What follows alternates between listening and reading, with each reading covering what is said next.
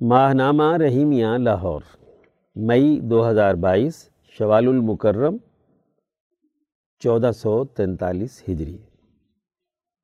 ارشاد گرامی حضرت اقدس مولانا شاہ عبد القادر رائے پوری قدس سر مسند نشین ثانی خانقاہ عالیہ رحیمیہ رائے پور۔ ایک مولوی صاحب نے دریافت کیا، حضرت شیخ کی صحبت یعنی ہم نشینی اور معیت کے کچھ آداب ہیں۔ فرمایا کہ سب سے بڑا ادب محبت ہے اور وہی سب آداب زندگی سکھاتی ہے۔ اور محبت نہ ہو تو ادب بے جان یعنی مصنوعی ہے۔ مولانا عبدالرشید صاحب نعمانی مصنف لغات القرآن نے دریافت کیا۔ حضرت، اگر محبت کم ہو تو پھر کیا کچھ کام چل سکتا ہے؟ فرمایا کہ ذکر الہی کی کثرت سے کچھ کام چل سکتا ہے۔ اور نوافل، نمازیں، تلاوت قرآن مجید، ذکر اسماء الہی، یہ سب امور ذکر الہی میں شامل ہیں۔ البتہ ذکر اسم الہی، لا الہ الا اللہ اور اللہ کے ذکر سے آدمی کو ذرا جلد احساس ہو جاتا ہے یعنی فائدہ ہو جاتا ہے، اور دوسرے اذکار میں ذرا دیر سے۔ سیکشن درس قرآن۔ عنوان، بنی اسرائیل کے دلوں کی سختی کا حال۔ تفسیر، شیخ التفسیر مفتی عبد الخالق آزاد رائے پوری۔ اعوذ باللہ من الشیطان الرجیم، بسم اللہ الرحمن الرحیم۔ ثم قست قلوبكم من بعد ذلك فهي كالحجارة أو أشد قسوة وإن من الحجارة لما يتفجر منه الأنهار۔ وإن منها لما يشقق فيخرج منه الماء۔ وإن منها لما يهبط من خشية الله۔ وم اللہ بغافل عما تعملون. البقرہ آیت نمبر چوہتر. ترجمہ. پھر تمہارے دل سخت ہو گئے. اس سب کے بعد سو وہ ہو گئے جیسے پتھر یا ان سے بھی سخت. اور پتھروں میں تو ایسے بھی ہیں جن سے جاری ہوتی ہیں نہریں اور ان میں ایسے بھی ہیں جو پھٹ جاتے ہیں اور نکلتا ہے ان سے پانی. اور ان میں ایسے بھی ہیں جو گر پڑتے ہیں اللہ کے ڈر سے اور اللہ بے خبر نہیں تمہارے کاموں سے۔ گزشتہ آیات میں بیان کیا گیا کہ بنی اسرائیل کی تعلیم و تربیت اور ان کے دلوں میں زندگی کی حرارت پیدا کرنے کے لیے حضرت موسیٰ علیہ السلام نے ہر ممکن کوشش کی۔ ان میں بلند فکری، علمی مہارت اور عملی صلاحیتیں پیدا کرنے کے لیے ہر طرح سے جد و جہد کی۔ اس آیت میں واضح کیا جا رہا ہے کہ ان تمام کوششوں کے باوجود ان بنی اسرائیل کے دل پتھر ہو گئے اور بعض لوگوں کے دل پتھر سے بھی زیادہ سخت ہو گئے۔ ان کے دلوں میں اللہ کی طرف رجوع کے بجائے سختی پیدا ہو گئی۔ وہ دلوں کی خرابیوں اور مالی لالچ اور خود غرضی کی وجہ سے انسانی معاشرے کو فائدے کی بجائے نقصان پہنچانے لگے۔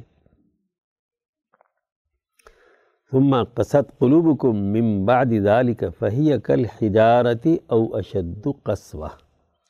انسانی وجود میں دل کی مرکزی حیثیت ہوتی ہے۔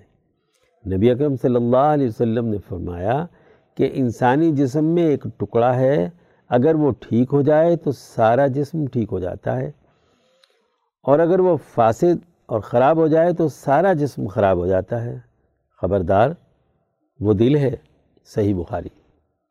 انبیاء علیہ السلام انسانی قلوب کو ٹھیک کرنے کے لیے ہی آتے ہیں۔ حضرت ابراہیم علیہ السلام نے فرمایا تھا کہ مگر وہی کامیاب ہے جو اللہ کے پاس صاف ستھرا دل لے کر آیا۔ الشعراء، آیت نمبر نواسی۔ حضرت موسیٰ علیہ السلام نے بنی اسرائیل کی تعلیم و تربیت کے لیے ان تھک محنت کی۔ ان کے دلوں کو نرم کرنے اور اللہ کی طرف متوجہ کرنے کے لیے ہر ممکن کوشش کی۔ بنی اسرائیل کے تمام واقعات حضرت موسیٰ علیہ السلام کی اس جد و جہد کی گواہی دیتے ہیں۔ خاص طور پر ذبح شدہ گائے کے گوشت کو مردہ انسان کے جسم کے ساتھ لگانے سے زندگی کے آثار پیدا ہوئے۔ اس طرح ان کے دلوں کو اللہ کی طرف متوجہ کرتے ہوئے ان میں صفت احسان پیدا کرنے کی کوشش کی۔ ایک وقت تک اس کے آثار بنی اسرائیل میں پائے گئے۔ پھر اس واقعے کے بعد ان کے دل پتھر کی طرح ہو گئے، یا اس سے بھی بڑھ کر سخت ہو گئے۔ ان میں رجوع اللہ کی کیفیت ختم ہو گئی اور وہ تورات کی الہی تعلیمات پر مشتمل قوانین شریعت کی خلاف ورزی کرنے لگے اور انتہائی غفلت میں مبتلا ہو گئے۔ وَإِنَّ مِنَ الْحِجَارَةِ لَمَا يَتَفَجَّرُ مِنْهُ الْأَنْهَارِ۔ اگرچہ بنی اسرائیل کے دل پتھر ہو چکے تھے، لیکن اللہ پاک فرماتے ہیں کہ پھر پتھروں کی بھی تین قسمیں ہیں۔ ان میں سے ایک قسم کا تذکرہ اس جملے میں فرمایا گیا کہ بعض پتھر ایسے ہوتے ہیں جن سے انسانیت کے فائدے کے لیے نہریں جاری ہوتی ہیں۔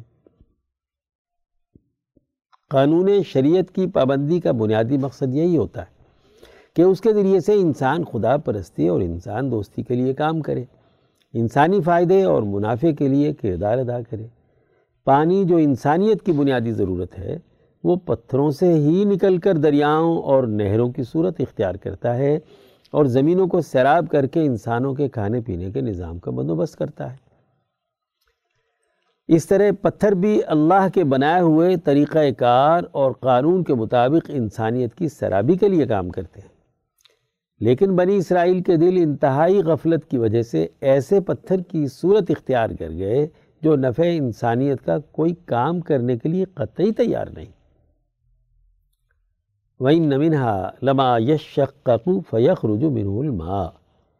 پتھروں کی دوسری قسم وہ ہے کہ جن سے پانی نہروں اور دریاؤں کی صورت میں نہیں نکلتا، لیکن اگر انہیں کھود کر کنواں یا چشمہ نکالا جائے تو اس پانی سے انسانیت سیراب ہوتی ہے۔ وہ بھی قدرت الہی کے بنائے ہوئے قانون کی پابندی کرتے ہوئے انسانیت کی خدمت کے لیے کام کرتا ہے۔ لیکن بنی اسرائیل میں اس قدر غفلت پیدا ہو گئی اور ذاتی لالچ اور خود غرضی پیدا ہو گئی کہ جو لوگ انسانیت کی خدمت کا کام بھی کرتے ہیں، انہیں بھی اس سے روکنے اور اپنے ساتھ غافل بنانے کے لیے تیار رہتے ہیں۔ جیسا کہ آیت نمبر پچھتر میں ذکر ہے۔ وَإِنَّ مِنْهَا لَمَا يَهْبِطُ مِنْ خَشْيَدِ اللَّهِ۔ پتھروں کی تیسری قسم ایسی بھی ہے کہ اگرچہ ان سے انسانیت کے فائدے کے لیے پانی وغیرہ کچھ نہیں نکلتا، اس کے باوجود ان پتھروں کے اپنے وجود میں ایسی نرمی ہوتی ہے اور ان میں خود ایسا اثر اور تاثر ہوتا ہے کہ وہ اللہ کے ڈر سے گر پڑتے ہیں۔ اوپر سے گرے ہوئے پتھروں سے انسانیت اپنے مکانات بنانے اور اپنی دیگر ضرورتیں پورا کرنے کا کام لیتی ہے۔ وَمَ اللَّهُ بِغَافِلٍ عَمَّا تَعْمَلُونَ یہودیوں کو مخاطب کر کے اللہ تعالیٰ فرماتے ہیں کہ تم نے اپنے دلوں کی سختی کے سبب تورات کی تعلیمات اور قوانین موسوی کی خلاف ورزی کرتے ہوئے جو انسانیت دشمن اعمال کیے ہیں، ان سے اللہ تعالیٰ بالکل غافل نہیں۔ بلکہ تمہاری تاریخ اس بات پر گواہ ہے کہ تم نے انسانیت کو ہمیشہ نقصان پہنچایا ہے، بلکہ خود اپنے خاندان اور اپنے قومی نظام کو تباہ کرتے رہتے ہو۔ اللہ تعالیٰ نے ان کی سخت دلی پر مشتمل غلط کاموں کا ذکر آئندہ آیات پچھتر تا ایک سو دو میں کیا ہے۔ کس کس موقع پر انہوں نے خود اپنی ہی قوم کے خلاف قتل و غارت کری، مالی لالچ، جھوٹ، بدیانتی، ظلم و ناانصافی اور جادوگری کے ذریعے سے خاندانی نظام تباہ کرنے کا کردار ادا کیا ہے۔ اس کی تفصیلات آئندہ آیات میں بیان کی جا رہی ہے سیکشن درس حدیث، عنوان ہر سنی ہوئی بات بیان کرنے سے گریز کی ضرورت۔ تحریر مولانا ڈاکٹر محمد ناصر جھنگ۔ عن ابی حریرت رضی اللہ تعالی عنہ قال قال رسول اللہ صلی اللہ علیہ وسلم، کفا بالمرء كذبا ان يحدث بكل ما سمع۔ صحیح المسلم، حدیث نمبر سات۔ حضرت ابو حریرہ رضی اللہ عنہ سے روایت ہے کہ رسول اللہ صلی اللہ علیہ وسلم نے فرمایا، آدمی کے جھوٹا ہونے کے لیے یہی بات کافی ہے کہ وہ جو بات سنے، اسے بغیر کسی تحقیق کے دوسرے کے سامنے بیان کر دے۔ اس حدیث میں مومن کو یہ رہنمائی دی گئی ہے کہ کسی بھی بات کو جانچ، پرکھ کر تسلیم کرے اور پھر آگے بیان کرے۔ بات کو بنا پرکھے اور بغیر تحقیق کی آگے بیان کر دینا محتاط اور سمجھدار آدمی کا رویہ نہیں ہو سکتا۔ اس امر میں غیر محتاط لوگ حدیث کی روشنی میں جھوٹا کہلانے کے مستحق ہیں۔ اشاد الہی ہے، اے ایمان والو، تمہارے پاس کوئی گناہ گار خبر لے کر آئے تو اس کو اچھی طرح جانچ لیا کرو۔ ایسا نہ ہو کہ تم کسی جھوٹی خبر کی بنا پر رائے قائم کر کے اقدام کر دو۔ اور پھر حقیقت واضح ہونے پر تمہیں اپنے کیے پر شرمندگی اور ندامت ہو۔ الحجرات، آیت نمبر چھ۔ ایک جگہ قرآن مجید نے مومنوں کی خصوصیت یہ بیان کی کہ جب انہیں اللہ کی آیتوں کے ذریعے نصیحت کی جاتی ہے، تو وہ بہرے، اندھے ہو کر اس پر نہیں گر پڑتے۔ الفرقان، آیت نمبر تہتر۔ یعنی سوچنے، سمجھنے، تحقیق کرنے اور پرکھنے کا مزاج رکھتے ہیں اور آیات الہی کو خوب سمجھنے کی کوشش کرتے ہیں۔ موجودہ دور پروپیگنڈے کا ہے۔ بے بنیاد اور خلاف حقیقت بات کو مہارت سے سچ ثابت کرنے کی کوشش کی جاتی ہے۔ عوام الناس کا یہ مزاج بن چکا ہے کہ جس بات کو زیادہ لوگ بیان کر رہے ہوں اس پہ یقین کر لیتے ہیں۔ جال سازی اور ملمہ کاری کا چلن ہے اکثریت نے سچ اور حقیقت کو خیرباد کہہ دیا ہے۔ سچائی اور حقیقت کی جستجو اور تسلیم کرنے کا رویہ کم ہو گیا ہے۔ اس طرز عمل نے ہمیں حقیقی اور کامیاب دنیا سے دو سو سال پیچھے کر دیا ہے۔ اس پروپیگنڈے کے بہاؤ میں سچی جماعت سے لوگوں نے منہ موڑ لیا۔ جس جماعت نے خطے کی آزادی کے لیے قربانیاں دیں، اپنا خون بہایا، تحریک آزادی چلائی، پروپیگنڈے کی طاقت نے عوام کو ان سے دور کر دیا۔ قوم ان کے پیچھے چل پڑی جنہوں نے محض اسلام کا نعرہ لگایا۔ ان کی سوچ کے بارے میں عوام نے یہ غور نہیں کیا کہ دین کا کوئی حقیقی تصور ان کے پیش نظر ہے یا نہیں۔ قرآن کے عادلانہ نظام کے بارے میں ان کی کیا سوچ ہے؟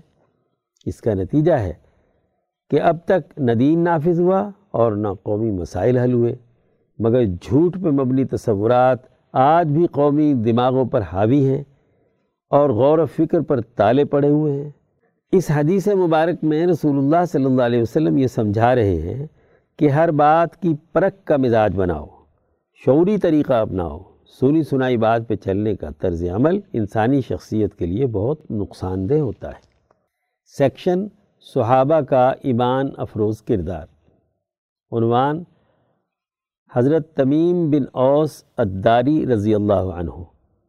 آخری قسط۔ تحریر مولانا قاضی محمد یوسف حسن عبدال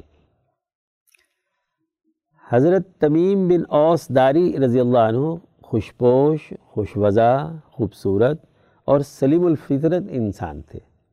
حضور اقدس صلی اللہ علیہ وسلم نے آپ کو معاشی ضروریات پورا کرنے کے لیے بستی عینون میں ایک زمین کے ایک حصے کی دستاویز لکھ کر دی۔ لیکن آپ صلی اللہ علیہ وسلم نے محبت رسول میں مدینہ چھوڑنا گوارہ نہ کیا۔ عہد نبوی اور خلفائے ثلاثہ کے زمانے تک مدینہ میں قیام پذیر رہے اور آخری عمر تک درویشانہ اور زاہدانہ طرز زندگی اختیار کیے رکھا۔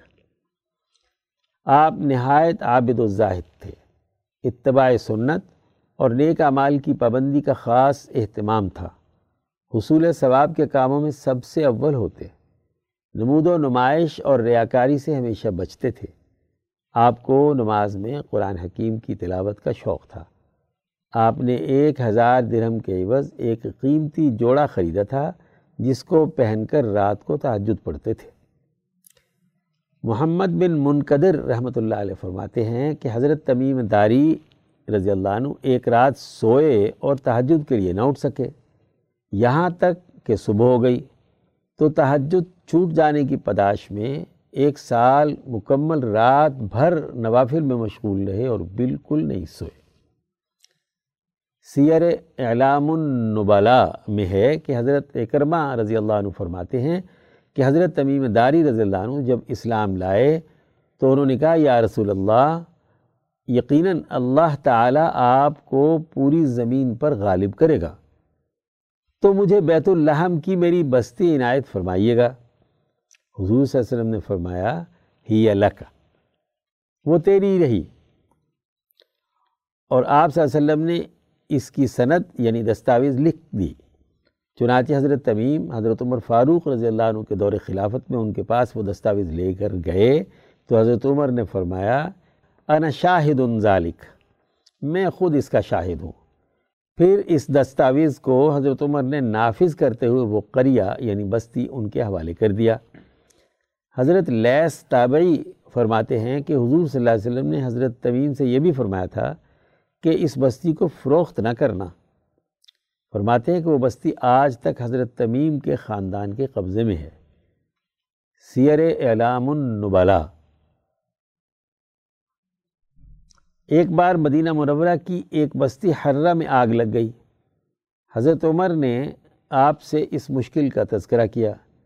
آپ فوراً وہاں تشریف لے گئے اور آگ میں گھس کر اسے بجھا کر صحیح سالم واپس آئے۔ اس پر حضرت عمر نے آپ کو خیر المدینہ کا خطاب دیا۔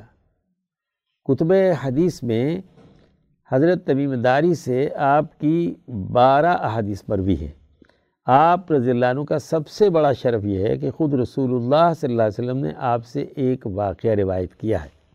حضرت عثمان کی شہادت کے بعد فتنے کے دور میں حضرت تمیم بادل نخواستہ مدینہ منورہ چھوڑ کر شام چلے گئے اور وہیں گوشہ نشینی اختیار کر لی۔ آپ کی وفات فلسطین میں سن چالیس ہجری میں اپنی بستی میں ہوئی اور وہی مدفون ہیں۔ سیکشن شزرات عنوان موجودہ سیاسی بحران اور حقیقی آزادی کے تقاضے۔ تحریر مولانا عباس شاد اس وقت ملکی سیاست جس انتشار کا شکار ہے، اس میں کوئی ایک موضوع نہیں جس پر کچھ کہہ کر یہ سمجھ لیا جائے کہ حالات و واقعات پر اپنے خیالات پیش کر کے اپنا مکمل نقطۂ نظر قوم کے سامنے پیش کر دیا گیا ہے۔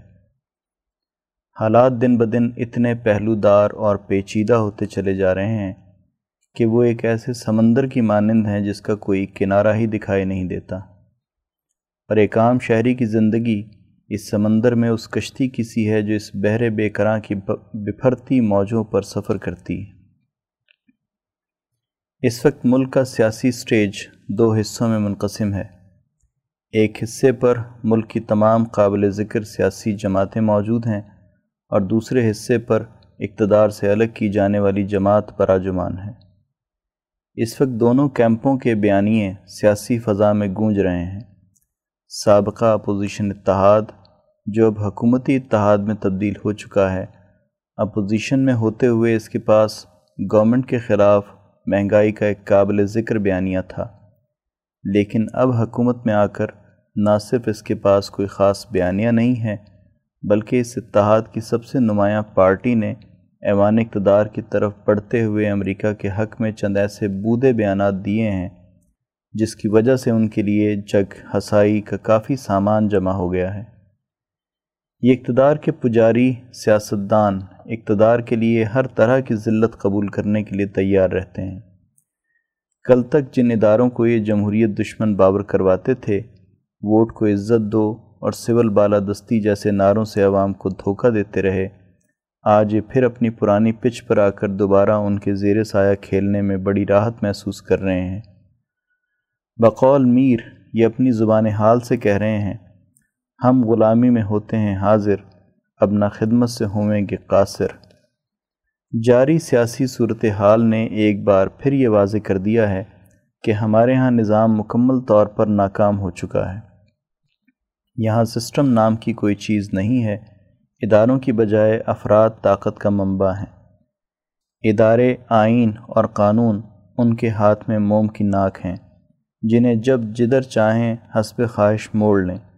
یہی وجہ ہے کہ موجودہ صورتحال میں اداروں کا بحیثیت ادارہ کوئی رول نظر نہیں آ رہا۔ یوں لگ رہا ہے کہ یہ سارا بندوبست چند افراد کی خواہشات کے تابع ہے۔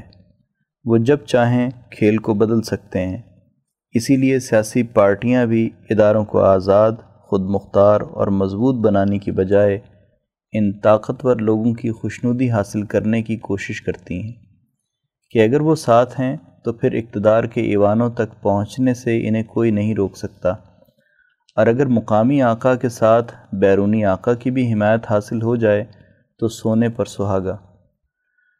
قوم کے لیے سوال بہت اہم ہے۔ کہ آخر وقفے وقفے سے ایسے بحران کیوں جنم لیتے ہیں؟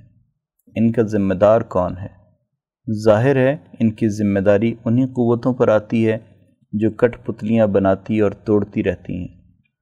ملک کے پہلے وزیر اعظم کے قتل اور پہلے منتخب عدالتی مقتول وزیر اعظم سے لے کر موجودہ عدم اعتماد کے شکار وزیر اعظم تک اس کی کلاسیکل مثالیں موجود ہیں۔ یوں ملک کا کوئی بھی وزیر اعظم اپنی مقرر کردہ مدت پوری نہیں کر سکا۔ جن کے ہاتھوں میں اداروں کی باغ دوڑ اور پاور ہوتی ہے، وہ ایک خرابی کو نظر انداز کرتے ہیں اور دوسری خرابی کو آئین سے متصادم قرار دیتے ہیں۔ اگر تحریک عدم اعتماد کو التوا میں ڈال کر تاخیری حربے استعمال کرنا آئینی تقاضوں کی پامالی ہے، تو مرکز سے لے کر پنجاب کے صوبوں تک میں ممبروں کی منڈی لگا کر کرپشن کے پیسوں سے ہاؤس ٹریڈنگ کرنا اور عدالتی تشریح کا سامنے نہ آنا آئین کی کون سی شک کی پاسداری کہلائے گا؟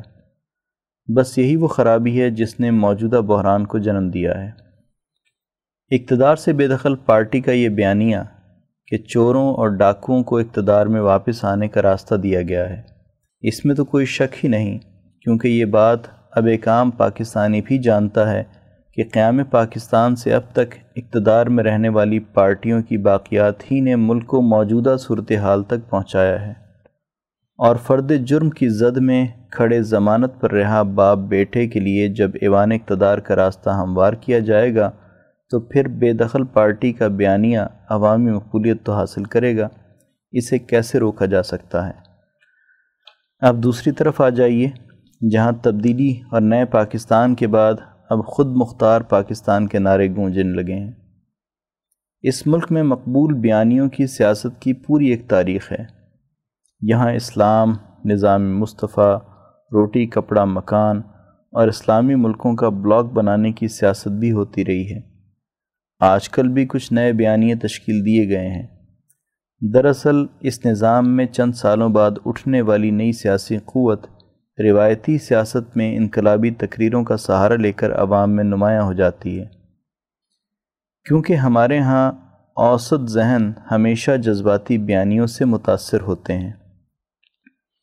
ہمارے ہاں کے سیاسی کارکنوں کی اکثریت خواہ وہ کسی بھی سیاسی جماعت سے وابستہ ہو، ہمیشہ جذباتی بیانیوں کے پیچھے چلتی ہے۔ یہ جذباتی بیانیے سیاسی کھیل کا حصہ ہوتے ہیں۔ تاکہ عوام کی ہمدردی حاصل کی جا سکے۔ یہ بیچارے دکھیارے عوام بھی ان نعروں اور تقریروں کو حقیقت سمجھ بیٹھتے ہیں اور حکمران عوام کی حمایت سے نظام کی کان میں جا کر عوام کی الرغم نظام کے ہو جاتے ہیں۔ ہر کے درکان نمک رفت، نمک شدھ جو نمک کی کان میں گیا، نمک ہو گیا۔ امریکی بلاک کی مخالفت اس وقت کا مقبول بیانیہ ہے۔ اس مقبول بیانیے کو اقتدار سے بے دخل سیاسی جماعت عوامی حمایت کے لیے بھرپور استعمال کر رہی ہے۔ اگر تو کوئی پارٹی امریکی بلاک کے بارے میں سنجیدہ اقدامات کرے، تو یہ اس ملک کی قسمت کو بدل دینے کا ایک بہت بڑا فیصلہ ہوگا۔ لیکن بغیر کسی جماعتی تیاری اور نظام کی تبدیلی کے ایسے دعووں کو محض ووٹ بینک کے لیے استعمال کیا جائے، تو یہ بھی ویسا ہی ایک سیاسی حربہ ہے جیسے پہلے سیاستدان مقبول بیانیوں کو اپنے سیاسی مفادات کے لیے استعمال کرتے رہے ہیں۔ کسی بھی قوم کا وقار اور غیرت اس ملک کی آزادانہ تجارت و معیشت اور خود مختار قومی نظام تعلیم، آزاد خارجہ پالیسی جیسے امور سے ہوتا ہے۔ ہم ان سب چیزوں میں بری طرح پستی اور زوال کا شکار ہیں۔ لیکن ہماری سابق حکومت کی ایلیٹ صرف جلسوں سے خطاب اور لاؤڈ سپیکروں پر نغمے چلا کر قوم کی غیرت کو بحال کرنے نکلی ہوئی ہے۔ ہمارے یہ بابو امپورٹڈ حکومت نامنظور کا ٹرینڈ تو چلا رہے ہیں، لیکن امپورٹڈ سرمایہ داری نظام سے ان کی صلح ہے۔ قومی سلامتی، عدالتی ماحول، صحت، تعلیم اور معیشت سے لے کر نہ جانے کہاں کہاں ہمارے پاؤں امپورٹڈ بیڑیوں میں جکڑے ہیں۔ آج ضرورت اس عمر کی ہے کہ امپورٹڈ حکومت سے زیادہ اس امپورٹڈ نظام سے قوم کی گلو خلاصی کے تقاضے پورے کیے جائیں۔ مدیر۔ سیکشن افکار شاہ ولی اللہ۔ عنوان اخلاق کی درستگی کے لیے دس مسنون ذکر اذکار۔ مترجم مفتی عبد الخالق آزاد رائے پوری۔ امام شاہ ولی اللہ دہلوی حجت اللہ البالغہ میں فرماتے ہیں، ایک و دو، سبحان اللہ و الحمد للہ کی اہمیت۔ جب سبحان اللہ والحمد للہ کے ذکر کی صورت اللہ کی پاکیزگی اور تمام کمالات کا اللہ کے لیے اس بات کسی انسان کے نام اعمال میں پختہ ہو جاتی ہے، تو اس وقت اس پر اللہ کی ایسی کامل اور پوری معرفت ظاہر ہوتی ہے جس سے اللہ کے کمالات پورے طور پر سامنے آتے ہیں۔ اور یوں قرب الہی کے حوالے سے اس کے لیے ایک بڑا عظیم دروازہ کھل جاتا ہے۔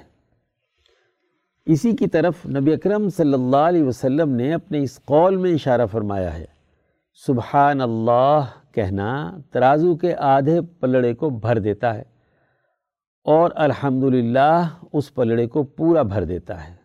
رواہ ترمزی مشکات، حدیث نمبر دو ہزار تین سو تیرہ۔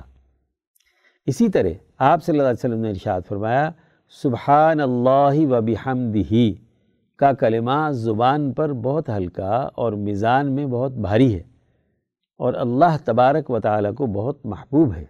متفق علیہ۔ مشکات، حدیث نمبر دو ہزار دو سو اٹھانوے۔ اور یہ بھی ارشاد نبوی ہے صلی اللہ علیہ وسلم کہ جس نے سبحان اللہ العظیم و بحمدہ کہا، اس کے لیے جنت میں کھجور کا ایک درخت لگ جاتا ہے۔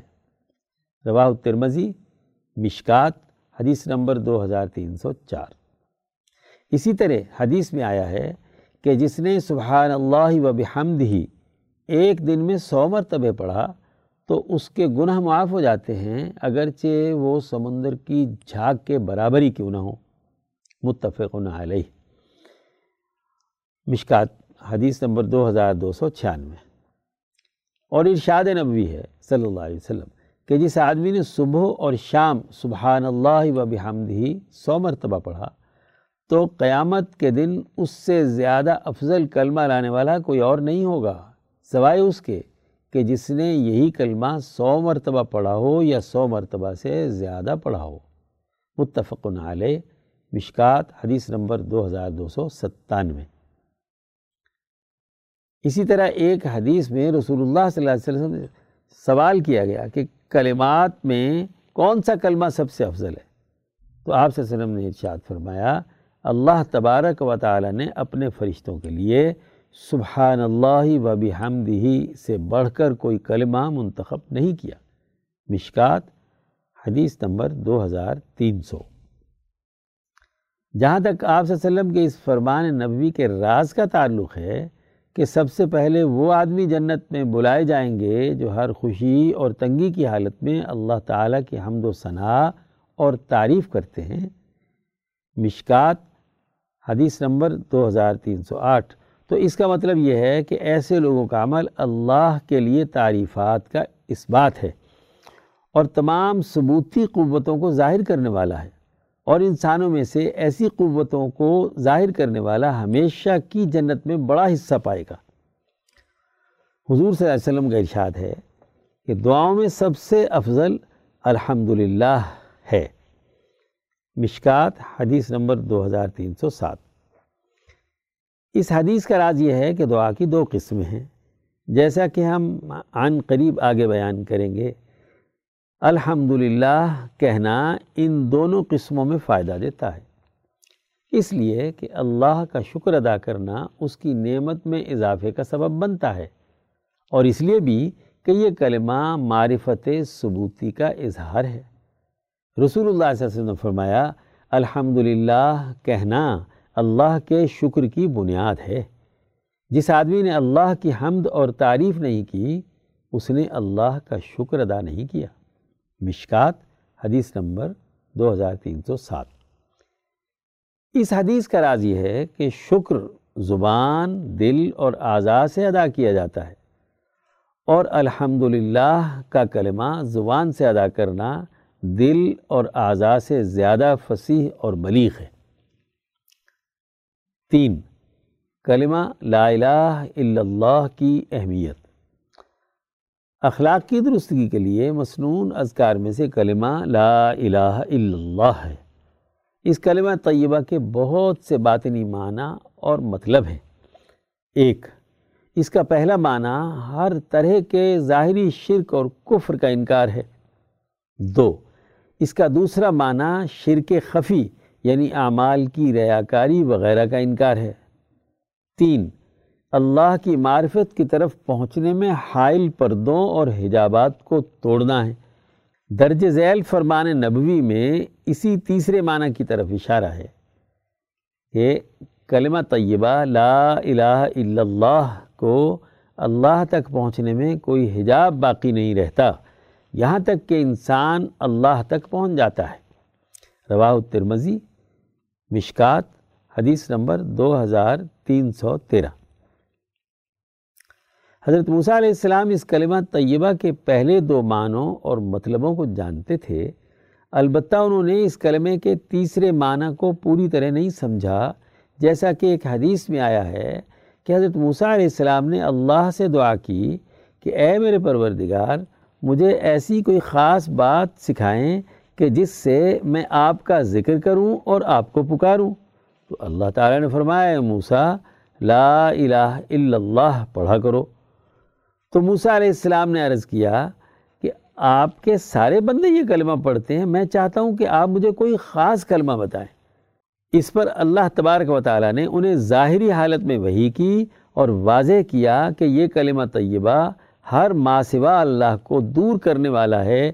اور اللہ کی محبت کا راستہ بیان کرنے والا ہے اور ذات باری تعالیٰ کو انسان کی آنکھوں کے سامنے ہمہ وقت حاضر موجود رکھنے والا ہے اور یہ کہ اگر تمام کائنات کو ترازو کے ایک پلڑے میں رکھا جائے اور دوسرے پلڑے میں یہ کلمہ طیبہ رکھا جائے تو کلمہ طیبہ والا پلڑا جھک جائے گا اور ساری کائنات میں موجود چیزوں کو کمزور اور حقیر بنا دے گا۔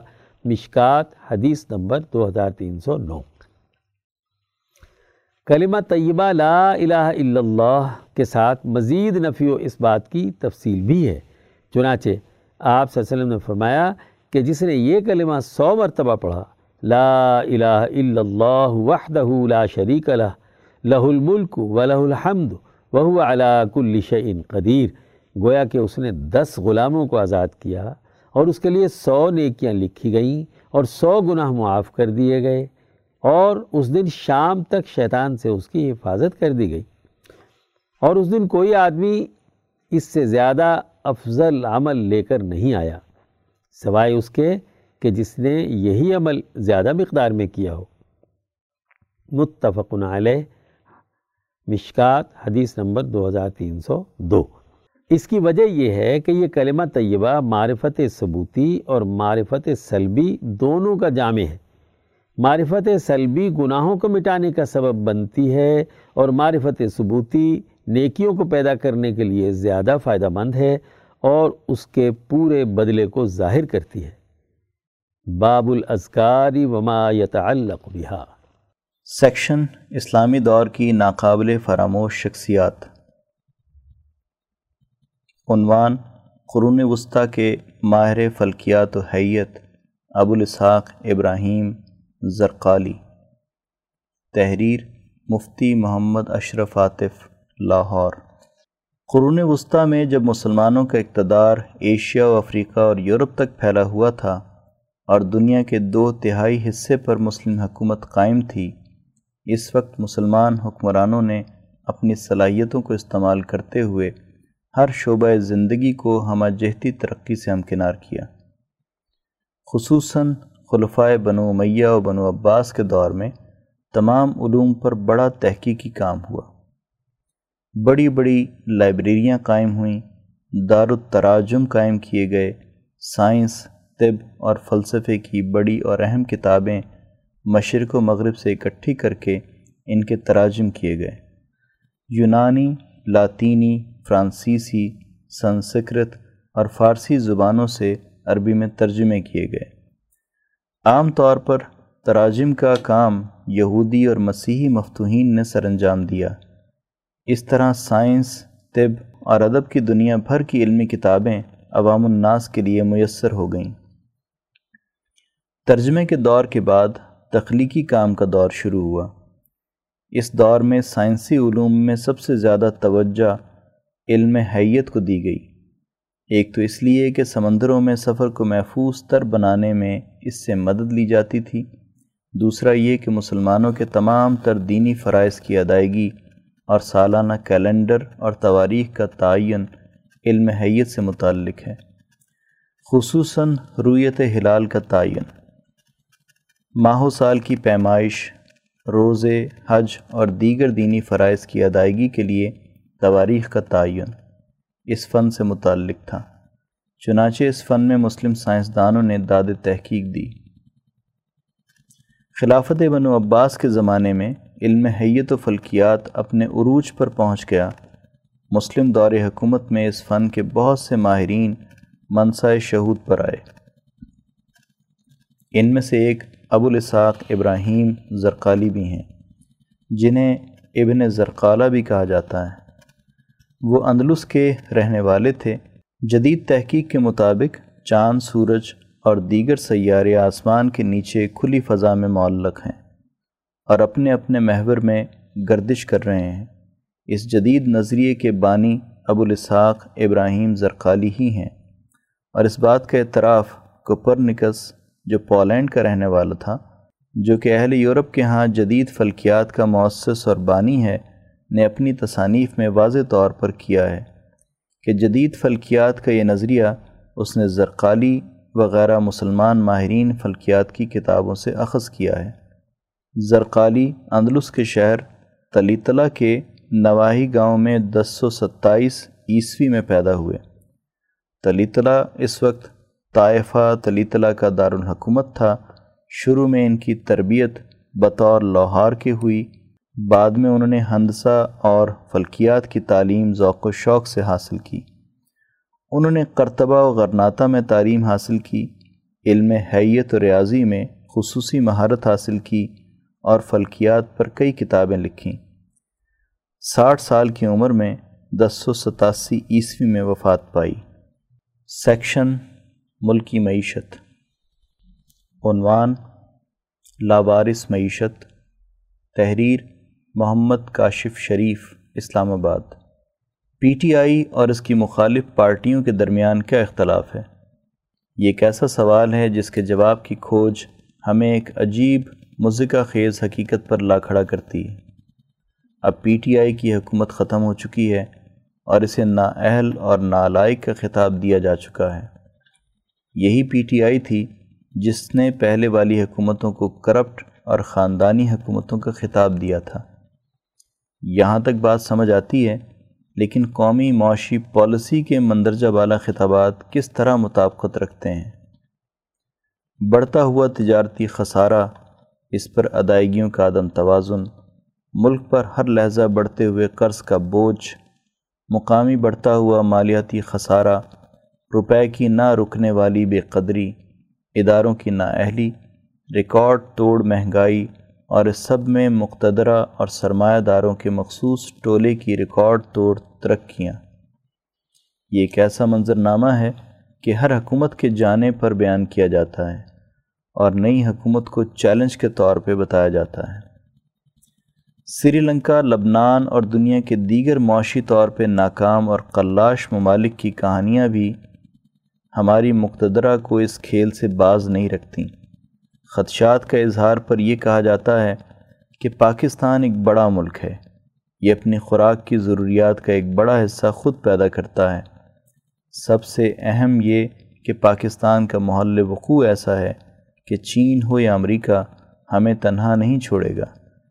اس لیے سری لنکا جیسی صورتحال کا ملک پاکستان پر وارد ہونا تقریباً ناممکن ہے۔ ایسا ہو بھی تو ہماری ہر حکومت کے پاس ایک سابقہ حکومت کی سہولت موجود ہوتی ہے جس پر سب کچھ ڈال کر قوم کو سخت سے سخت حالات کا سامنا کرنے کی نوید سنا دی جاتی۔ ہے نون league, P P, J you آئی اور دیگر کی مخلوط حکومت کو دراصل وہی چیلنجز درپیش ہیں جو یہ اپنی اپنی گزشتہ حکومتوں میں پی ٹی آئی کی حکومت کو ورثے میں دے کر گئے تھے۔ ان کے آنے پر بالکل اسی طرح ڈالر کو گرایا گیا ہے اور سٹاک مارکیٹ کو اٹھایا گیا ہے جیسے پی ٹی آئی کی حکومت کے آنے پر کیا گیا تھا۔ اس سلسلے میں پہلے مصنوعی طلب کے ذریعے ڈالر چڑھایا گیا اور پھر اسٹیٹ بینک کی ایما پر کمرشل بینکس لگ بھگ چار ارب ڈالر کی رسد کے ذریعے اسی ڈالر کو واپس ایک سو اکاسی روپے پر لائے۔ اور پہلے کی طرح یہ تاثر دینے کی کوشش کی گئی کہ کاروبار کا اعتماد بڑھ رہا ہے، لیکن اسی اسنا میں قوم کا چار ارب ڈالر ضائع ہو گیا۔ اسی دوران آزاد اسٹیٹ بینک نے شرح سود میں اڑھائی فیصد کا اضافہ کر دیا تاکہ ہاٹ ڈالر کو پوری دنیا سے خوش آمدید کہا جائے اور پاکستان کے گرتے ہوئے زر مبادلہ کے ذخائر کو سہارا ملے۔ یہ تو وہی حکمت عملی ہے جو پی ٹی آئی کی حکومت بروئے کار لائی تھی۔ چنانچہ معاشی پالیسی اور اس کے پاکستانیوں پر اثرات کے میدان میں ان بدلتے چہروں کے درمیان کیا فرق ہے؟ اس کا تعین کرنا خاصا مشکل کام ہے۔ موجودہ حکومت جو نیا کر سکتی ہے، وہ بھارت سے تجارت کا آغاز ہے، تاکہ مہنگائی کو لگام ڈالی جا سکے۔ بصورت دیگر ملک عزیز کی سلامتی ہماری مقتدرہ کی تباہ کن معاشی پالیسیوں کی نظر ہو کوئی مذائقہ نہیں۔ ہاں اس کار خیر میں بھارت حصہ لے، یہ ہو نہیں سکتا۔ سیکشن عالمی منظر نامہ عنوان نیٹو مظالم سے بچانے کی روسی حکمت عملی۔ حصہ دوم مسئلہ یوکرین۔ تحریر مرزا محمد رمضان راول پنڈی گورباچوف کے دوسرے مقالے کا نام پرسٹرائکا تھا یعنی معاشی تشکیل نو۔ گورباچوف کے نزدیک سوویت یونین کی معیشت کو بحال کرنے کا بہترین طریقہ یہ ہے کہ ریاستی معاشی ڈھانچے پر حکومتی عملداری کم کر دی جائے۔ سوویت انٹرپرائزز میں غیر ملکی سرمایہ کاری کی اجازت دی جائے۔ معاشی ڈھانچے میں انفرادی اور پرائیویٹ سیکٹر کے داخلے کے لیے راہ ہموار کی جائے۔ ان کا موقف تھا کہ پرائیویٹ سیکٹر معیشت میں جدید اختراعات متعارف کرائے گا، جس کے نتیجے میں معیشت میں نئی سرمایہ کاری آئے گی۔ ملازمین کے ساتھ نئے کاروباری معاہدات کے نتیجے میں انہیں بہتر مراعات حاصل ہوں گی۔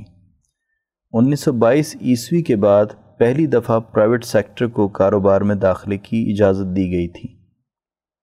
مزدوروں کو اپنے حقوق اور بہتر اجرتوں کے اصول کے لیے ہڑتال کرنے کا حق بھی حاصل ہوگا۔ یہ سارے اقدامات بظاہر تو بہت اچھے نظر آ رہے تھے، لیکن اس کے باوجود سوویت یونین زوال کا شکار کیوں ہو گیا؟ اصلاحات کے نتائج فوری طور پر ظاہر نہیں ہوتے، بلکہ اس کے لیے ایک عرصہ درکار ہوتا ہے، جبکہ گوربا چوف نے ریاستی گرفت کو ایک جھٹکے میں ختم کرنے کا اعلان کر دیا تھا۔ دوسری طرف معیشت میں جس معاشی تصور یعنی مارکیٹ اکانومی کو متعارف کروایا جا رہا تھا وہ تو ابھی صحیح طریقے سے واضح بھی نہیں ہوا تھا۔ جن اقدامات کو نافذ العمل کیا جانا مقصود تھا، اس کے خد و خال طے کرنا ابھی باقی تھے۔ گوربا چوف کے الفاظ میں، نئے نظام کے آنے سے پہلے ہی پرانے نظام نے کام کرنا چھوڑ دیا تھا۔ منصوبہ بند معیشت اچانک معطل ہو جاتی ہے، اشیاء خدمات کی پیداوار اور ان کی فراہمی کا نظام معطل ہو جاتا ہے۔ اشیاء ضروریہ کی قلت پیدا ہونا شروع ہو جاتی ہے۔ عوام میں حکومت کے خلاف بددلی اور مایوسی پروان چڑھنے لگتی ہے۔ گورباچوف کا کہنا تھا کہ نئے نظام کے قیام کے لیے باقی دنیا کے ساتھ تعلقات کا قائم کرنا بھی بہت ضروری ہے۔ خاص طور پر امریکہ کے ساتھ قریبی تعلقات کا قیام لازمی ہے۔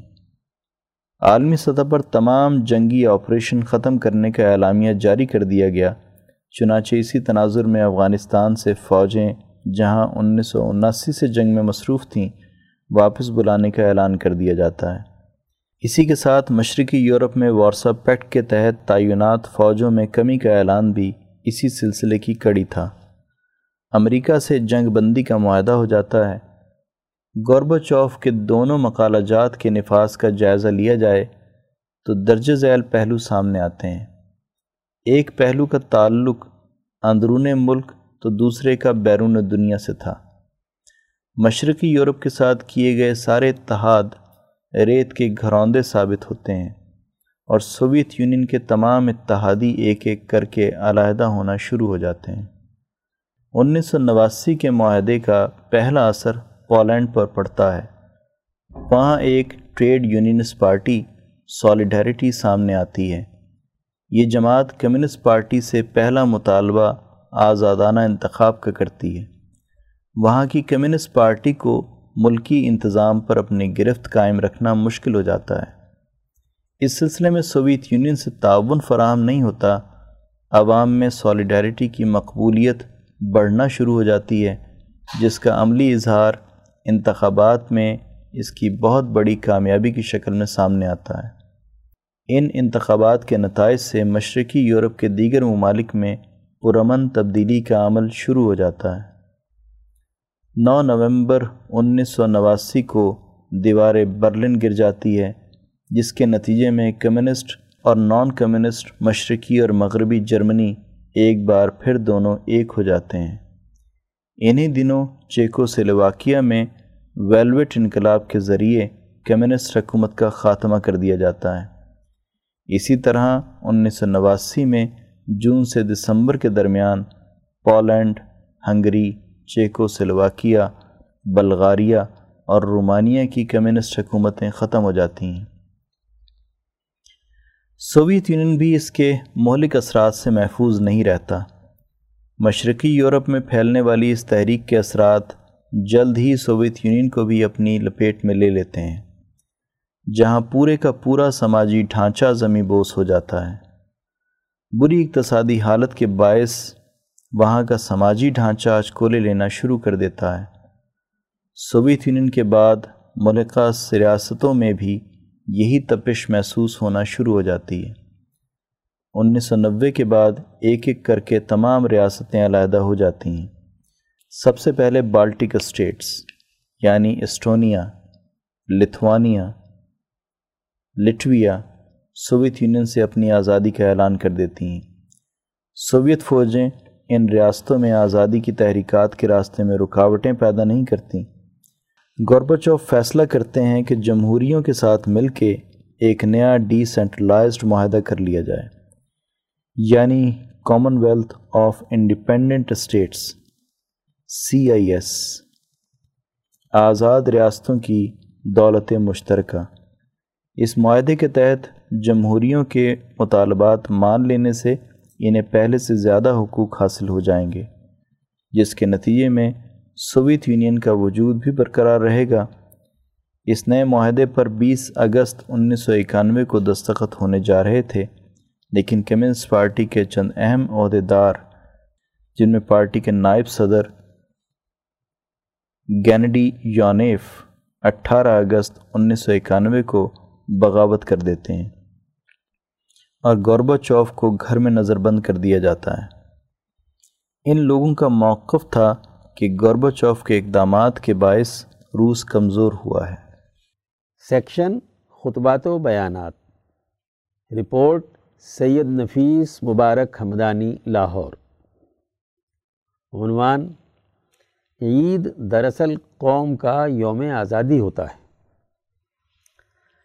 یکم شوال المکرم، چودہ سو بیالیس ہجری مطابق تیرہ مئی دو ہزار اکیس کو حضرت اقدس مفتی عبدالخالق آزاد رائے پوری مدضلہ نے ادارہ رحیمیہ علوم قرآنیہ لاہور میں خطبہ عید الفطر دیتے ہوئے ارشاد فرمایا۔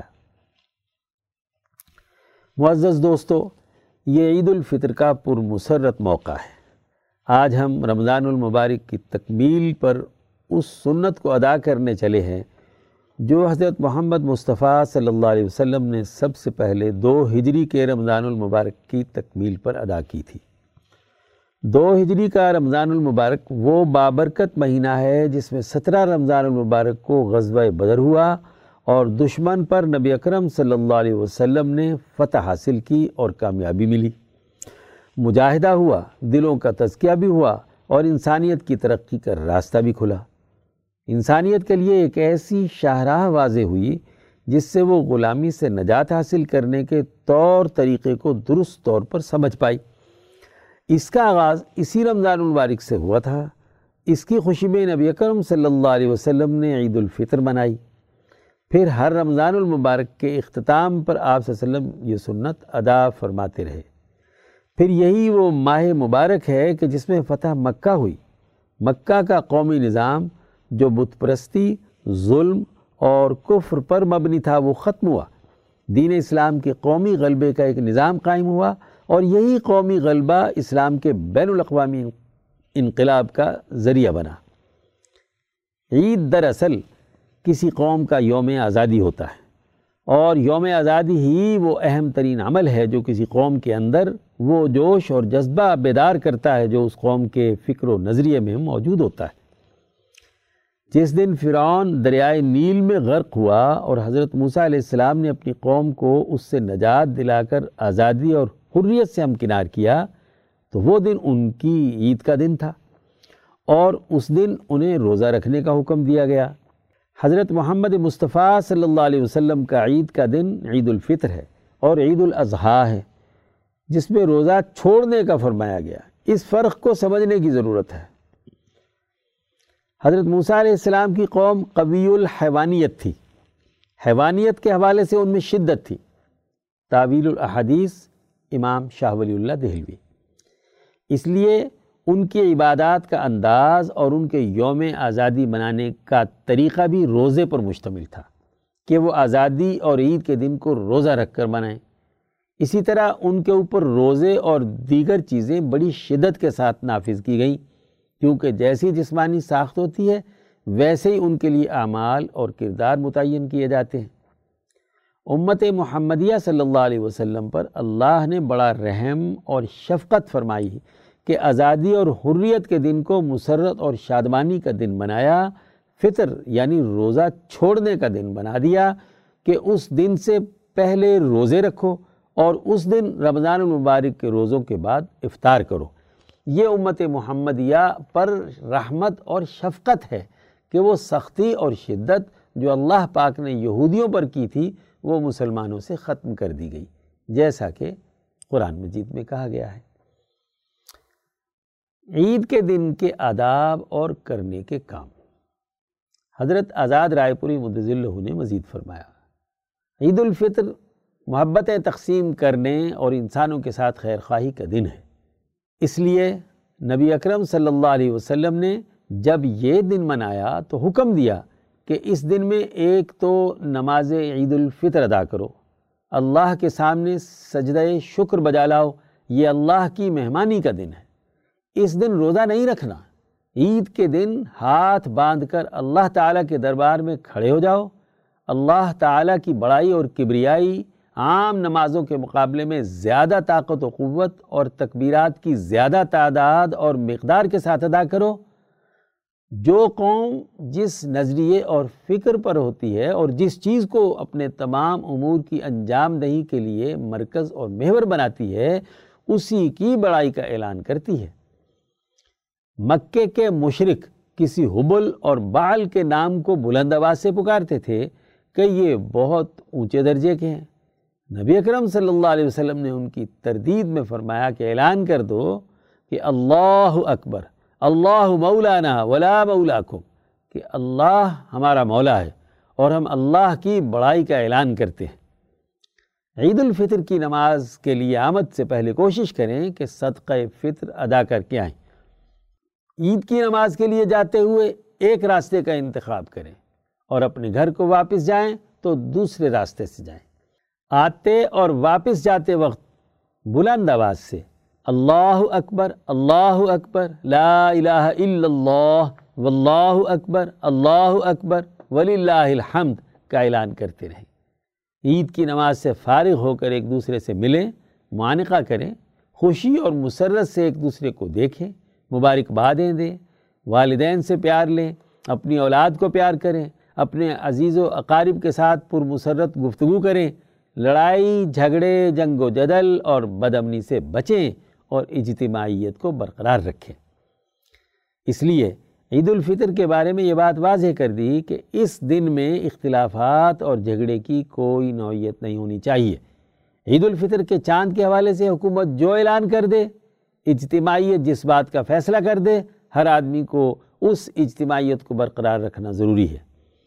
اس کے مقابلے پر فتنہ و فساد کرنا طرح طرح کے اپنے اپنے فتوے جاری کرنا، یہ سب غلط ہے۔ فقہ کی کتابوں میں لکھا ہوا ہے کہ ہر ریاست اس کام کے لیے ایک اتھارٹی بنائے اور اس اتھارٹی کی ذمہ داری یہ ہے کہ پوری دیانتداری کے ساتھ تمام شہادتیں اکٹھی کر کے ایک ریاستی فیصلہ کرے۔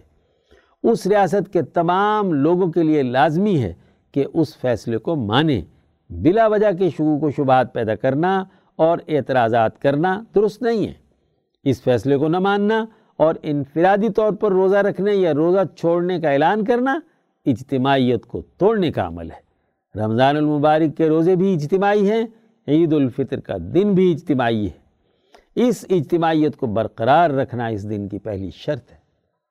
چاند دیکھنے والی اتھارٹی کو ماننا سب پر لازم ہے۔ حضرت آزاد رائے پوری مدضلوں نے مزید فرمایا، یہ بات اچھی طرح سمجھ لینی چاہیے۔ کہ ضروری نہیں ہے کہ کسی بھی قمری مہینے کے دن تیس ہی ہوں، انتیس بھی ہو سکتے ہیں۔ نبی اکرم صلی اللہ علیہ وسلم نے فرمایا کہ مہینہ کبھی انتیس کا بھی ہوتا ہے۔ بخاری حدیث نمبر ایک ہزار نو سو سات۔ انتیس کا مہینہ بھی قانونی اور شرعی ہے۔ اگر شہادتوں سے ثابت ہو جائے کہ چاند کی گواہی ہو چکی ہے تو پھر انتیس کا مہینہ پورا ہو چکا۔ اب اس پر یہ فتوی جاری کرنا کہ ایک روزہ قضا کرو، قطعی درست نہیں ہے۔ اگر چاند کی شہادتیں ہو چکی ہیں اور ریاست نے اعلان کر دیا ہے، تو رمضان مکمل ہو گیا۔ فریضہ ادا ہو گیا۔ اب کوئی فریضہ باقی نہیں رہا کہ جس کی قضا کرنے کی ضرورت پیش آئے۔ جب مسلمانوں کا نظام ختم ہوا، تو عید الفطر اور عید الاضحیٰ سے متعلق فیصلہ سازی کا عمل علماء نے اپنے ذمے لے لیا۔ اس کے لیے ہر شہر کے علماء نے اپنی اپنی کمیٹیاں بنائی ہوئی تھیں اور ان کمیٹیوں کے ذریعے سے اپنی شہادتوں کا نظام بنا کر اپنے اپنے علاقے کے لیے نئے مہینے کے چاند دیکھنے کا فیصلہ کر لیتے تھے۔ یہ تو غلامی کے زمانے کی مجبوری تھی کہ ہماری ریاست پر انگریزی سامراج کا قبضہ تھا۔ لیکن جب ایک ریاست دعوے دار ہو کہ ہم نے اسلام کے نام پر ملک بنایا ہے اور مسلمانوں کی اکثریت بھی ہو اور خود علماء اور تمام مفتیوں کے مشورے سے ایک اتھارٹی قائم کی گئی ہو، سرکاری طور پر ایک ادارہ رویت ہلال کمیٹی کی صورت میں تشکیل دے دیا گیا ہو، تو پھر تو اس کے تمام احکامات بھی سب پر لاگو ہوں گے۔ کوئی انفرادی طور پر اپنے فرقے اور گروہیت کی بنیاد پر کہے کہ میں نے فیصلہ نہیں ماننا، کیونکہ مجھے عید کا چاند نظر نہیں آیا۔ تو یہ غلط طریقہ کار ہے اور اجتماعیت کو توڑنا اور افتراق پیدا کرنا ہے۔ اور یاد رکھو، افتراق بین المسلمین بڑا جرم ہے۔ خود نبی اکرم صلی اللہ علیہ وسلم نے فرمایا سلو خلفہ کل بر و فاجر۔ نماز پڑھ لو، امام چاہے نیک ہو یا فاجر ہو۔ اس سلسلے میں امیر المومنین، خلیفۃ المسلمین، حضرت عثمان بن عفان رضی اللہ عنہ کا اسوا بھی ہمارے سامنے رہنا چاہیے۔ کہ جب باغیوں نے مسجد نبی پر قبضہ کر لیا، حضرت عثمان رضی اللہ عنہ کو ان کے مکان میں محصور کر دیا، تو آپ اپنے مکان کی چھت پر کھڑے تھے، ایک صحابی گڑی میں پھر رہے تھے اور ادھر مسجد نبی میں جماعت کھڑی تھی۔ باغیوں کا لیڈر مسجد نبی میں جماعت کرا رہا تھا۔ حضرت عثمان نے ان صحابی سے پوچھا کہ تم نماز میں کیوں شریک نہیں ہو رہے ہو؟ انہوں نے کہا امیر المومنین یہ غاسبین ہے نماز پڑھانا تو آپ کا فرض تھا۔ آپ کو انہوں نے محصور کر دیا۔ آپ نماز نہیں پڑھا رہے تو اس باغی کے پیچھے میں نماز کیوں پڑھوں؟ حضرت عثمان نے فرمایا کہ میں حکم دیتا ہوں کہ دیکھو، جب یہ برا کام کریں تو ان کی برائی میں ساتھ نہ دینا، اور جب یہ اچھا کام کریں تو پھر ان کی اتباع کرنا، کیونکہ جماعت سے علیحدہ ہونا فتنہ ہے اور فتنے کی ذمہ داری میں اپنے اوپر نہیں لینا چاہتا۔ عید اجتماعیت کا دن، تفرقے سے بچنا ضروری ہے۔ حضرت آزاد رائے پوری مدضل نے مزید فرمایا، عید الفطر کا دن اجتماعیت کو برقرار رکھنے اور اجتماعی مسائل پر غور و فکر کرنے کا دن ہے۔ سسٹم کی خرابی کو سمجھنے کا عمل افطراک و انتشار پیدا کرنے والے طبقات دیگر معاملات میں تو سسٹم کے اعلی کار ہوتے ہیں۔ کہ جہاں سیاسی سسٹم ظلم کا ہے، معاشی نظام سرمایہ پرستی کا ہے، سماجی تعلقات افطراک و انتشار کے ہیں، عالمی سرمایہ داری نظام مسلط ہے، اس کے خلاف یہ طبقات دین کا کوئی نظریہ بیان نہیں کریں گے۔ وہ تخلیقی معاشی نظام جس سے پیداوار بڑھے اور ہمارا ملک اپنے پاؤں پر کھڑا ہو، اس کے لیے نہ ممبر و محراب سے آواز ابھرتی ہے۔ نہ کسی سائنسدان کے دل میں خیال آتا ہے، نہ کسی سائنسدان کے دماغ میں خیال آتا ہے۔ سائنس بھی تب یاد آتی ہے جب عید کے چاند کا معاملہ ہو۔ کبھی معاشی نظام کی ترقی کے حوالے سے سائنس نے کوئی پروڈکٹ تیار کی، کوئی ایسی ایجاد دکھاؤ کہ جس سے تمہاری سائنسی کارکردگی سے تخلیقی صلاحیتیں بڑھی ہوں، جس سے امن و امان اور ڈسپلن قائم ہو، انسانیت ترقی کرے، غربت اور مہنگائی کا خاتمہ ہو۔ اس کے لیے تو کوئی بات نہیں کرتا۔ سائنس کے حوالے سے جھگڑا ہے تو چاند کے نام پر۔ جھگڑا ہے تو اجتماعیت کے توڑنے اور تفریق پیدا کرنے کا، فرقہ واریت پھیلانے کا۔ یہ بہت بڑی خرابی کی بات ہے۔ بعض لوگ معانقے کے موضوع پر جھگڑ رہے ہوتے ہیں کہ جی معانقہ کرنا جائز ہے یا ناجائز؟ بھائی، عید مسرت کا دن ہے اور معانقے کے بغیر مسرت کا اظہار کیسے ہوگا؟ ایک دوسرے سے مبارکباد کیسے ہوگی؟ ہاں اس مسافے اور معانقے کو فرض سمجھ لینا یا دین کا کوئی لازمی جز بنا لینا کہ ہر حال میں معانقہ کرو گے تو دین ہوگا، نہیں تو کیا آپ گویا کہ دین سے خارج ہو گئے؟ یہ درست نہیں ہے۔ یہ بدعت اور خرابی کی بات ہے۔ معانقہ کرنا مسنون اور مستحب ہے۔ ایک دوسرے کے ساتھ محبت کا اظہار ہے۔ یہ دلی جذبات کے اظہار کا ذریعہ ہے۔ اس کے لیے فتووں کی ضرورت نہیں کہ جی دو آدمیوں نے معانقہ کیا تو انہوں نے بدت کر لی، گناہ کر لیا۔ ذرا ذرا سی بات پر لڑنا، جھگڑنا نئے نئے فتوے جاری کرنے کا ماحول بن گیا ہے۔ کیونکہ مفتی تو تب لگیں گے کہ جب فتویٰ جاری کریں گے۔ وہ فتویٰ چاہے انتشار کا باعث ہی کیوں نہ بن رہا ہو۔ یہ دراصل وہ خرابیاں ہیں جو اس زوال اور غلامی کے زمانے میں ہمارے دماغوں میں پیدا کر دی گئی ہیں یہ وہ زوال کی بات ہے جو آج ہمارے مذہبی طبقات کی بدنامی کا ذریعہ ہے۔ ہماری سیاسی لیڈرشپ کے دیوالیہ پن کا ثبوت ہے۔ ہمارے نظام کے منہ پر تماچا ہے کہ ہم اپنی اس اجتماعیت کو بھی توڑ پھوڑ کا شکار بنا دیتے ہیں۔ اجتماعیت کو برقرار رکھنا، انسانی عظمت اور اس کی ترقی کے لیے کردار ادا کرنا آج ہماری ضرورت ہے۔ اللہ تعالیٰ ہمیں اس دن کی تمام ان ذمہ داریوں کو اچھے طریقے سے سمجھنے اور ان کے مطابق اپنی زندگی بسر کرنے کی توفیق عطا فرمائے۔ آمین۔ سیکشن عظمت کے مینار۔ عنوان مفکر احرار چودھری افضل حق مرحوم۔ تحریر وسیم اعجاز کراچی۔ تحریک ترک موالات، تحریک خلافت، مجلس احرار اور کشمیر میں ہونے والے مظالم کے خلاف جاری رہنے والی تحریکات میں کردار ادا کرنے والے ناموں میں ایک اہم نام مفکر احرار چودھری افضل حق کا بھی ہے۔ بالخصوص پنجاب اور بالعموم پورے ہندوستان کی تحریکات میں آپ نے سرگرمی سے کردار ادا کیا۔ نہ صرف یہ کہ اپنی علمی قوتیں اس مقصد میں صرف کی، بلکہ اپنے زور قلم سے حریت و آزادی کی شمع روشن کی۔ آپ کی تحریر اس قدر مؤثر ہیں کہ قاری پڑھتے ہوئے ان کے سحر میں مبتلا ہو جاتا ہے۔ چودھری افضل حق اٹھارہ سو اکانوے عیسوی کو گڑھ شنکر ضلع ہوشیارپور میں پیدا ہوئے۔ ابتدائی تعلیم امرتسر میں ہی حاصل کی۔ میٹرک کے بعد انیس سو دس عیسوی میں اسلامیہ کالج لاہور میں داخل ہوئے۔ ابھی زیر تعلیمی تھے کہ روزگار کے سلسلے میں انیس سو سترہ عیسوی میں پولیس میں ملازمت اختیار کی۔ بیسویں صدی کی دوسری دہائی اس حوالے سے بہت اہم ہے کہ اس دوران ملک گیر تحریک جی جاری تھی۔ انیس سو اکیس عیسوی میں تحریک خلافت اور تحریک ترک موالات کے سلسلے میں مولانا سید عطا اللہ شاہ بخاری ایک مجمع سے خطاب فرما رہے تھے۔ اس اجتماع میں چودھری افضل حق کی ڈیوٹی لگی ہوئی تھی۔ اسی دوران موصوف نے شاہ صاحب کی تقریر پوری سنی اور اس قدر متاثر ہوئے کہ سرکاری نوکری کو خیر بات کہہ کر تحریک خلافت میں شریک ہو گئے۔ تحریک موالات میں بڑھ چڑھ کر حصہ لیا۔ اس جد و جہد کی پاداش میں آپ کو انیس سو بائیس عیسوی میں گرفتار کر لیا گیا۔ تقریباً چھ ماہ تک قید رہے۔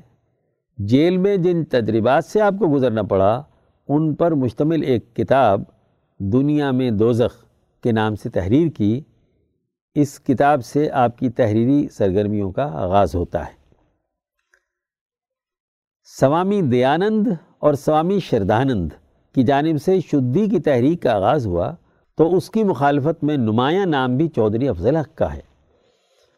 اپنی تحریر و تقاریر کے ذریعے ہر پلیٹ فارم پر اس تحریک کے خلاف اپنا موقف واضح طور پر بیان فرمایا۔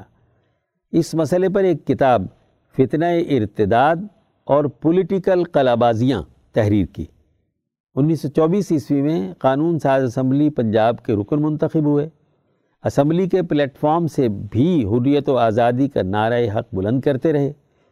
انیس سو انتیس میں مجلس احرار اسلام کی بنیاد رکھی گئی تو اس مجلس کے بانی اراکین میں آپ کا شمار ہوتا ہے۔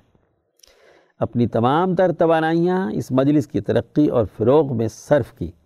سول نافرمانی کی تحریک میں، شرکت کی پاداش میں انیس سو تیس عیسوی میں دوسری بار گرفتار ہوئے۔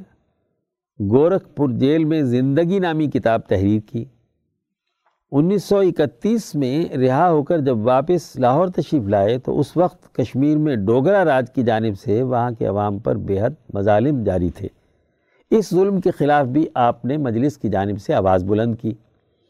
یہ آواز ایک وقت میں تحریک کشمیر کی شکل اختیار کر گئی تھی۔ ان مظالم کے خلاف کردار ادا کرنے کی وجہ سے گرفتار کر کے ملتان جیل بھیج دیے گئے۔ زندگی کے اسی دورانیے میں کتب، جواہرات، شعور اور آزادی ہند تحریر کی۔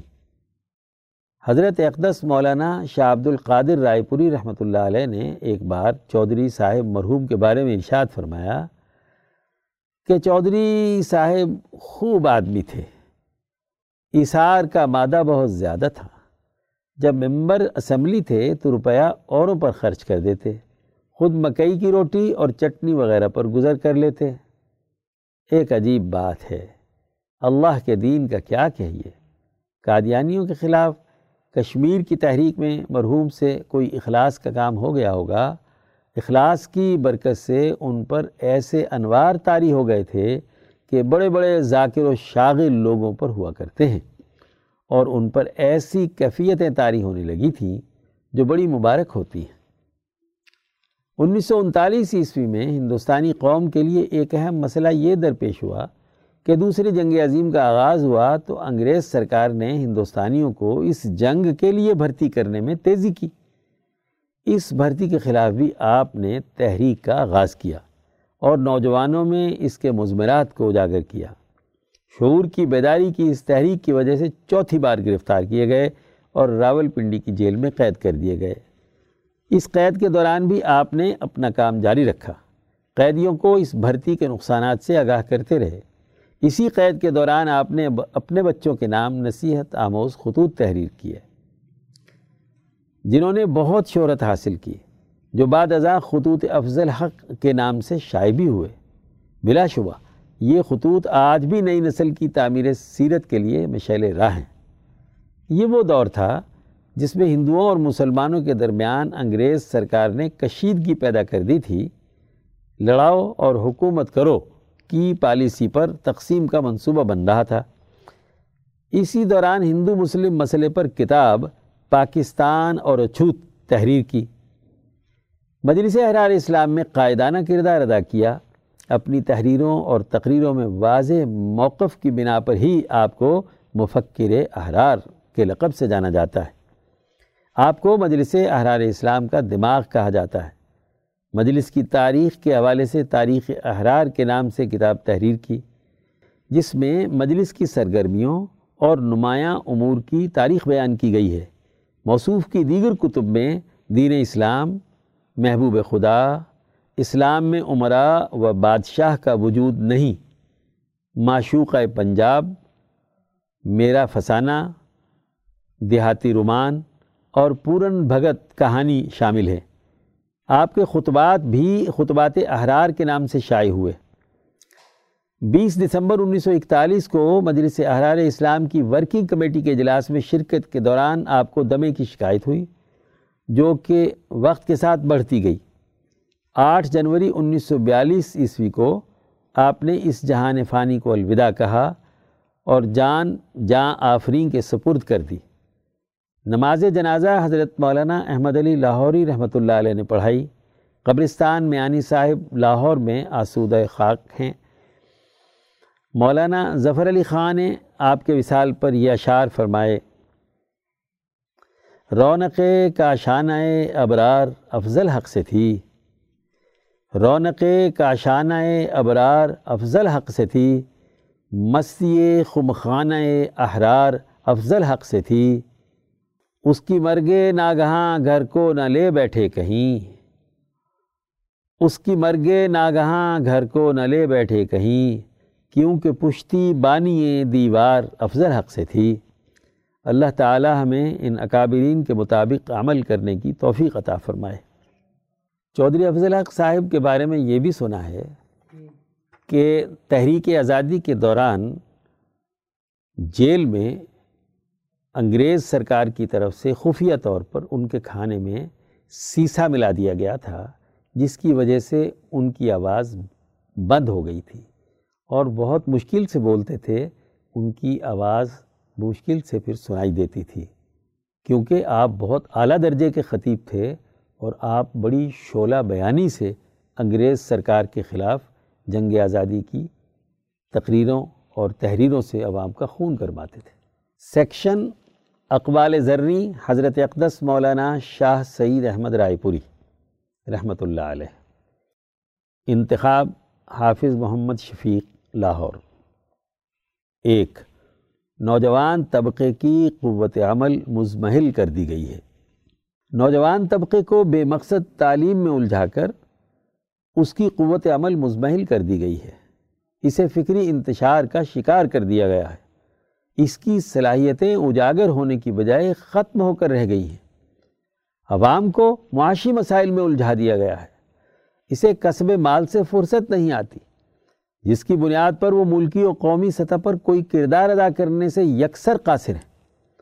میدان سیاست پر مغرب کی روحانی اولاد سرمایہ دار طبقے اور عیاش خوش آمدیوں نے قبضہ کر رکھا ہے۔ شریف لوگ گوشہ عافیت میں پناہ لینے پر مجبور ہو گئے ہیں۔ ہر آنے والا خوش کن نعرے لے کر قوم کی ہمدردیاں حاصل کر لیتا ہے اور کامیاب ہونے کے بعد اپنی منمانی کرتا ہے۔ عزم سیریز نمبر پانچ۔ مئی انیس سو پچہتر۔ دو، تنظیم کا مقصد۔ تنظیم کا مقصد یہ ہے کہ حضرت شاہ ولی اللہ صاحب کے پروگرام کو سمجھیں، ان کے افکار کو سمجھنے کے لیے بیداری پیدا کریں۔ ہم سب ان کا نام لیتے ہیں اور ان کی عقیدت و احترام کے جذبات بھی اپنے اندر رکھتے ہیں۔ لیکن ہمیں یہ اعتراف بھی کرنا ہوگا کہ ہم ابھی شاہ صاحب کے نظریات و پروگرام سے ناواقف ہیں۔ ہمارے اکابر نے اس پر کافی محنت کی، ہم نے اسے باقی نہیں رکھا۔ لہٰذا یہ آگاہی ضروری ہے کہ یہ تنظیم کوئی نئی تحریک نہیں اور نہ ہی اس کے کوئی نئے مقاصد ہیں، بلکہ اکابر حق کے افکار و خیالات کو آگے بڑھانے کی تحریک ہے۔ کوئی جماعت محض عقیدت سے قائم نہیں رہ سکتی اور نہ اپنے مقصد کو پا سکتی ہے۔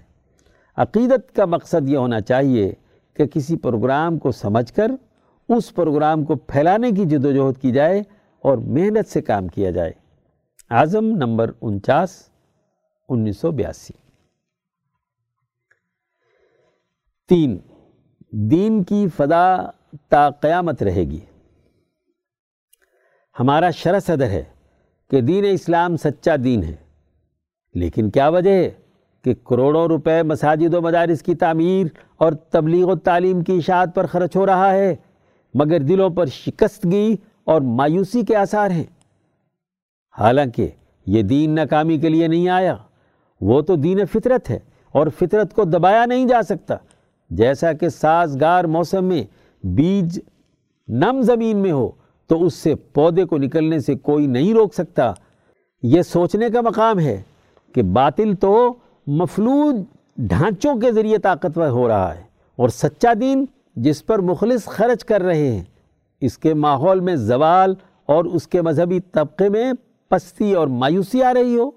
در حقیقت ہم نے دین کی صحیح سوچ کو چھوڑ دیا اور اپنے من مانے طریقے اختیار کر لیے، جس کے نتیجے میں آج مذہبی آدمی بھی شکوہ کر رہا ہے کہ دین کی فضا نہیں، حالانکہ تا قیامت فضا رہے گی۔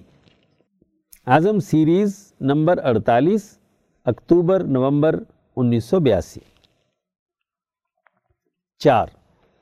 جب دین کی سیاست نہ رہے گی تو معاشرے پر ظالموں کا غلبہ ہو جائے گا، جس کی وجہ سے معاشرے میں فساد ہوگا۔